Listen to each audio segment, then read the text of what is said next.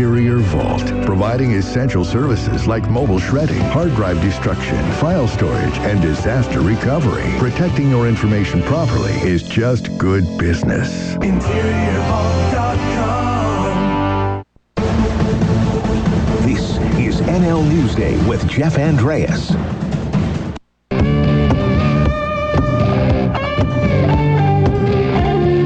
All right, thanks for listening to N L Newsday here on this Tuesday, April the thirteenth. Nice sunny day in downtown Kamloops right now. All right, let's welcome to the program now the House Leader of the Official Opposition. He's also your Kamloops North M L A, Peter Milobar. Peter, how you doing here this afternoon? I'm doing well. It's nice and sunny down here in Victoria as well, so it's good to hear everyone's weather's clearing up. So. Yeah, I like it. I like it a lot. I'm ready for summer, and it can't come soon enough, so the fact that we're seeing temperatures get back up towards twenty is, is okay by me.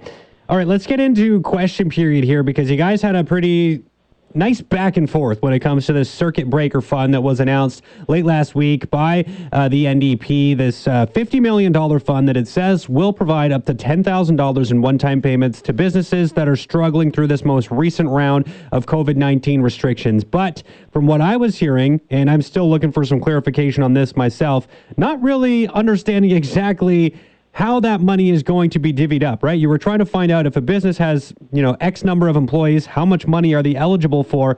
We didn't really get an answer to that question today, did we? No, and it's quite concerning. In, in all the background documents, uh, the government makes it very clear if you have no employees, you qualify for one thousand dollars, uh, two to four employees, two thousand dollars, five to ninety-nine employees, five thousand dollars, and one hundred employees or more, ten thousand dollars.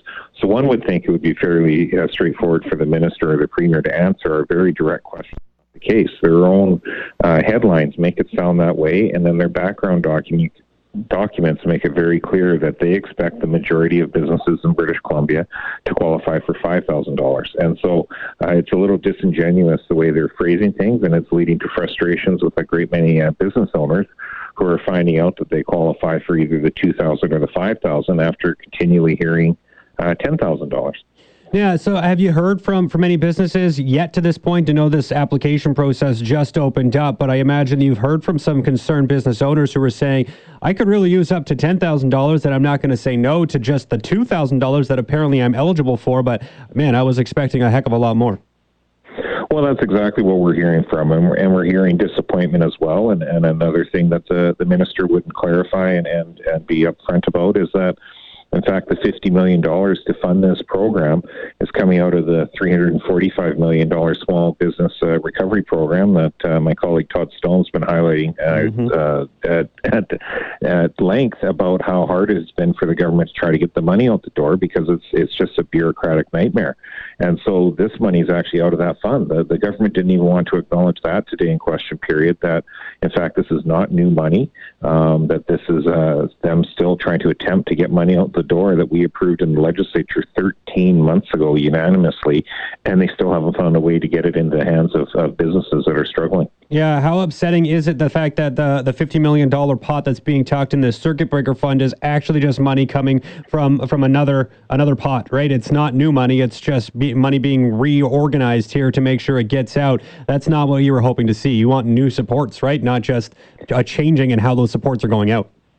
Well, absolutely, and and uh, all along, the reason it's important is all along the government has said that the, the couple times they've had to change this program now um, would lead to uh, it be fully expended and the money out the door and that businesses would be able to better access it.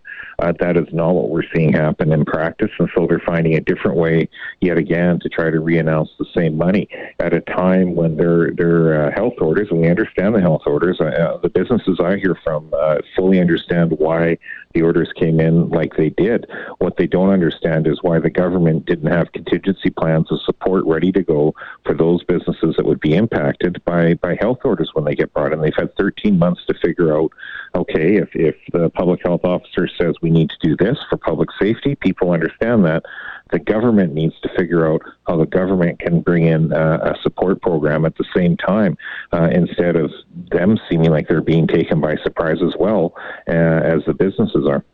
And uh, last question on, on this particular subject, but uh, I heard you ask this question as well, or, or someone from the Liberal Party did ask this question, was just, you know, if this fifty million dollars is used up pretty quickly, What are the plans to, you know, make more money available? Is there even something that's on the table to allow that to happen? I asked Minister Calon when I had him on the show last week about the Circuit Breaker Fund, that exact thing, and he wouldn't commit to anything, basically saying, well, we'll see what happens here and go from there. But, you know, kind of disappointing not to hear maybe uh, uh, at least that there's some thought being put into what happens if this fifty million dollars dries up quicker than they expect. Well, I, I think everyone expects that this fifty million dollars will. Uh, they finally have a program for funding that is uh, fairly easy to access. Uh, the problem is uh, what happens if April nineteenth comes and goes and, and uh, these restrictions are extended. Yeah. Uh, we're hearing rumors that there could be further restrictions, uh, tightening of restrictions coming up as early as this week. And so I, I think it's that uncertainty that just keeps getting fostered as the government moves forward. And again, uh, they should be developing uh, what-if scenarios in the background ready to go so that if Bonnie and Doctor Henry uh, decides to, to suggest or recommend different health orders, Uh, the government says, okay, we're ready to go with a plan to address that for the impacted businesses and workers um, that are, are uh, uh, impacted by these decisions. And, and they're not doing that. I mean, this circuit breaker has no money for employees either. So we have one hundred ten thousand uh, hospitality workers that were essentially laid off a week and a half ago with no notice um, and still no supports from the provincial government for any of those people. And that's the age cohort the Premier keeps admonishing, telling them that they need to do better for, for the Premier's age bracket. Yeah, yeah, for sure. It's uh, I feel attacked sometimes, I'll say that much.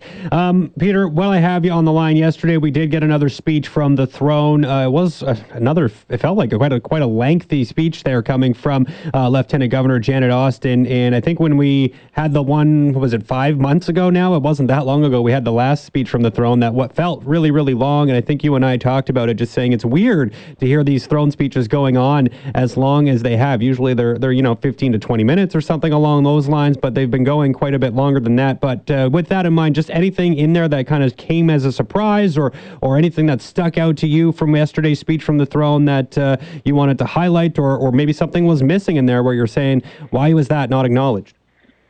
Well, I, I think there was a lot missing uh, from previous throne speeches in that uh, they've taken away any uh, measurable uh, uh, benchmark that they're trying to set. So they, they're no longer talking about numbers of housing units that they're going to achieve. They're no longer talking about uh, ten dollar daycare across the board, uh, other measures like that. They had no reference, again, uh, with Clean B C, where the missing twenty-five percent of the Clean B C plan for emission reductions is going to come from. Um, the surprise, I guess, was that Um, you know, this is their fifth throne speech, and they have uh, talked about the same things now for five throne speeches in a row and not delivered them. Uh, at some point, people, you know, this is a second-term government now. Uh, I think people's expectation would be that there would actually be um, some advancement of, of these goals as opposed to basically uh, shrinking down the expectation level of the same uh, deliverable and getting rid of any measurable uh, uh, area that, that people could point to and say whether or not they're succeeding uh, within their programs or not. Uh, Peter, I had more questions for you, but unfortunately I am out of time. I got to get set for the four thirty news. So thank you so much for this this afternoon. Always love having you on the show, and we'll maybe talk budget sometime next week. But uh, thanks for doing this today. You betcha. Anytime. Right, be on. Awesome stuff. There is Peter Milobar, the uh, House Leader for the Official Opposition and your Kamloops North M L A.